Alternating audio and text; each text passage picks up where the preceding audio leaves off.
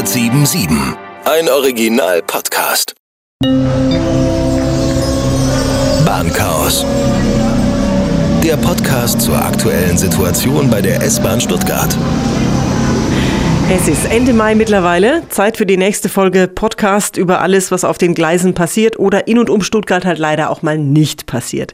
Ich bin Steffi Häuslein und sage herzlich willkommen. Nach den ersten Podcast-Folgen haben Hörer geschrieben und wir stellen fest, die S-Bahn-Sperrungen für die Bahnbauarbeiten aktuell sind für die Pendler immer noch das größte Thema. Deshalb löchern wir heute wieder den Chef der S-Bahn Stuttgart, Dirk Rotenstein. Hallo, Herr Rotenstein. Hallo.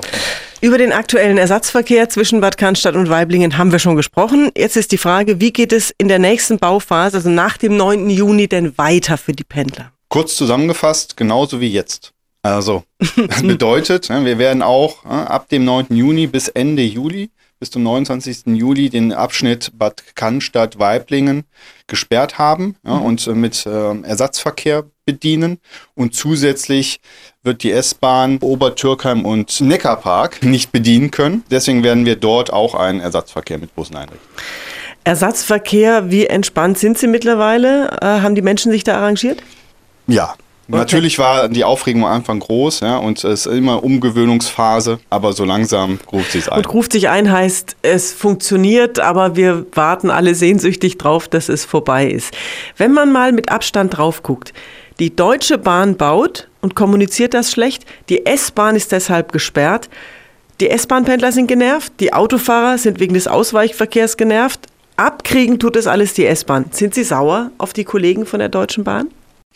Nein, überhaupt nicht. Also ähm, zum einen ne, macht die ähm, DB Netze, ne, um genau zu sein, äh, diese Sperrung ja nicht, weil sie einfach sperren möchte, sondern sie digitalisiert ja die Infrastruktur. Ne? Also wir wollen ja das Netz modernisieren ja, und das ist was Gutes und nicht nur die S-Bahn ist davon betroffen, sondern auch der Regional- und Fernverkehr. Ja? Aber natürlich sind wir auch das Rückgrat der Mobilität hier in der Region und kriegen natürlich auch am meisten Ärger ab, verständlicherweise, ja, wenn also wir nicht fahren. Also ich wäre ein bisschen sauer, weil natürlich ist das alles schön, was die DB Netze macht, aber so optimal geplant war es, sind wir uns ja alle einig nicht. Diese kurzfristige Geschichte hängt schon vielen noch nach. Also da gebe ich Ihnen recht, da sind wir zusammen. Ja, also ähm, eine frühzeitige Kommunikation, darüber brauchen wir uns nicht zu enthalten, das wäre schon ähm, besser gewesen. Und ähm, da ist auch die Erwartungshaltung, dass wir das in Zukunft auch frühzeitiger erfahren, was da noch auf uns zukommt.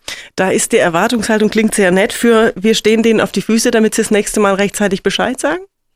Klar, wir sind da im engen Austausch äh, mit den Kolleginnen und Kollegen, aber ähm, auch die müssen natürlich ihre Planung erst abgeschlossen haben ja, und ähm, das mit ihren Lieferanten dann auch entsprechend äh, planen und ähm, dann können Sie uns erst informieren.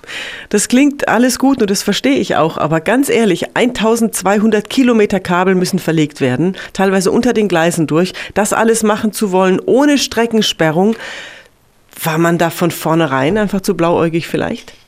Zumindest mal ist man wahrscheinlich am Anfang von anderen Au Annahmen ausgegangen. Ähm, hm. ich kann, kann, da jetzt auch im Detail natürlich nicht nachvollziehen, ne, ähm, wie da die Planungen sind, weil das einfach äh, ein anderer Bereich ist, da bin ich zu weit weg. Aber anscheinend äh, war es tatsächlich so, dass diese Erkenntnis oder ne, diese Rahmenbedingungen auch erst kurzfristig kam ne, äh, und äh, man dann halt auch entsprechend umplanen musste.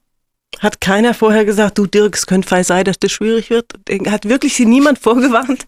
Wurde ich häufig gefragt, ja. Ähm, aber es ist so. Nein, auch wir, ne, auch ich, ja, habe erst Anfang März davon erfahren, ähm, was da auf uns zukommt. Fabian aus Weiblingen hat unseren Podcast abonniert und er schreibt, bitte fragt für mich nach, wieso gab es für diese Sperrmaßnahmen mit dem Busersatzverkehr keinen Plan B? Herr Rotenstein. Ähm, für die Kabelarbeiten. Für den Fall, dass es einfach nicht im laufenden Betrieb geht. Nee, also da können wir keinen Plan B. Also dann muss ich ja für jede Baustelle auch einen Plan B ne, planen. So. Und hm. ähm, wir als ähm, S-Bahn Stuttgart, wir, wir sind ja darauf angewiesen, dass uns die Kollegen der Infrastruktur sagen, welche Gleise wann zur Verfügung stehen ja, mhm. und wo ich äh, langfahren kann. Und das kann ich nicht frei planen und sagen, okay, wenn, wenn die Baustelle nicht funktioniert, dann fahre ich anders. Ne? Ähm, das muss schon von der von DB Netze, von der Infrastruktur kommen, die müssen uns sagen, ne, wann ich wie fahren kann oder auch nicht fahren kann. Und da muss ich mich auch darauf verlassen, wenn die sagen, die Baustelle kommt in dem Zeitpunkt oder es gibt da keine Baustelle, mhm. dass das dann so ist. Weil sonst müsste ich ja jeden Tag, für jeden Tag im Jahr einen Plan B und vielleicht auch einen Plan C in der Schublade haben. Na gut, es wird nicht jeden Tag so eine so, so, so große Kiste angeschoben in der Infrastruktur, ne? Genau, so, aber die, dass die Baustelle so groß ist, das wussten wir ja vorher gar nicht, ne? als, als S-Bahn Stuttgart. Also, ne? ja, Das nee. ist- waren also, ja ja, nur, ja, ne? okay. Aber was war denn dann am Ende die große Unbekannte? Also so wie ich es verstanden habe und es mir erklärt wurde, ist, sind die Kollegen davon ausgegangen und auch in die Planung gegangen, dass das Zielbild ist eine Infrastruktur ohne Signale, Mhm. ähm, mit deutlich weniger Kabeln auch. Ja, und es dann ja, eine Entscheidung gab, dass man für einen gewissen Zeitraum ja, bis, ich weiß nicht, 2028 äh, eine Doppelausrüstung vorhalten muss. Also sprich auch noch Signale vorhalten Also die muss. alte So. und die neue Technik Ne, nebeneinander. die neue Technik, die digitale Technik plus die alte Technik, sprich äh, Signale. Ähm, und das zu einer Umplanung führte. Ja, Und das natürlich dann auch zu mehr Kabelverlegung äh, führt. Und das hat man nicht mehr in den vorhandenen Sperrpausen, ja, sprich Baustellenzeiten unterbekommen. Und das war dann der Grund, warum es jetzt so massiv ist mit den Baustellen. Warum hat man es nicht einfach nachts gemacht? Weil wir ähm, momentan während der Bauphase im Dreischichtbetrieb arbeiten, also rund um die Uhr. Und wir sehen ja, wie lange ja, die Kollegen dafür brauchen, äh, bis Ende Juli. Und würde man es nur nachts machen, dann hätten wir diese Baustelle über das gesamte Jahr oder vielleicht noch länger, ne, mit auch zahlreichen Einschränkungen für die Pendler. Hätten die Menschen das vielleicht nicht eher akzeptiert, zu sagen, okay, dann habe ich ein paar Einschränkungen, aber ich habe eine S-Bahn, dann baut in Gottes Namen für ein Jahr? Gab es die Überlegung?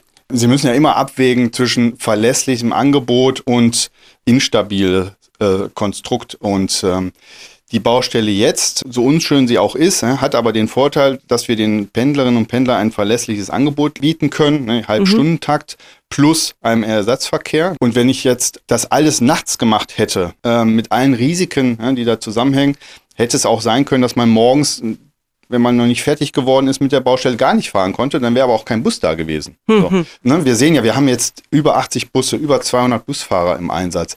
Die kriege ich ja nicht ad hoc.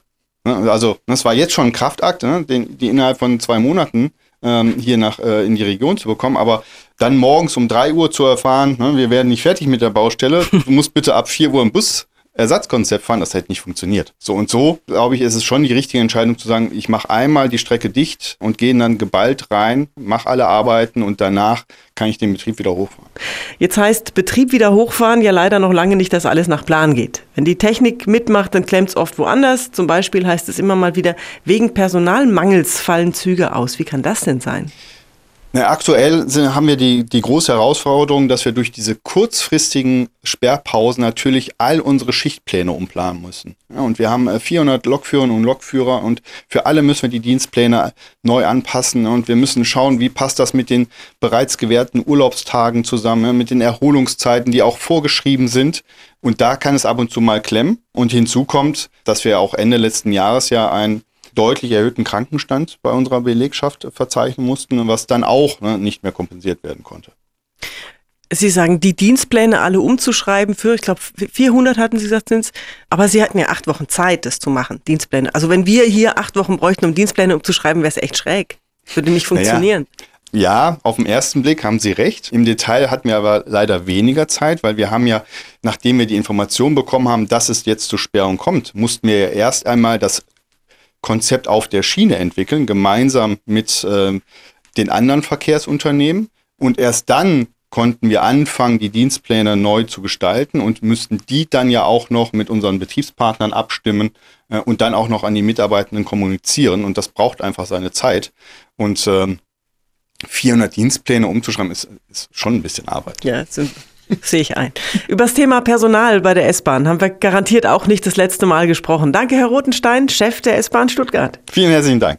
Bis demnächst. Das war der Die Neue 177 Bahnchaos Podcast. Und alles, was ihr jetzt noch an Fragen habt an die S-Bahn-Chefs oder an die Bahnchefs, das könnt ihr uns sagen. Bahn at die neue 177.de. Wir stellen eure Fragen an der richtigen Stelle. Die nächste Folge unseres Bahnchaos Podcasts erscheint am nächsten Mittwoch überall da, wo es Podcasts gibt. Podcast zur aktuellen Situation bei der S-Bahn Stuttgart ist eine Produktion von Die Neue 1077. Bester Rock und Pop.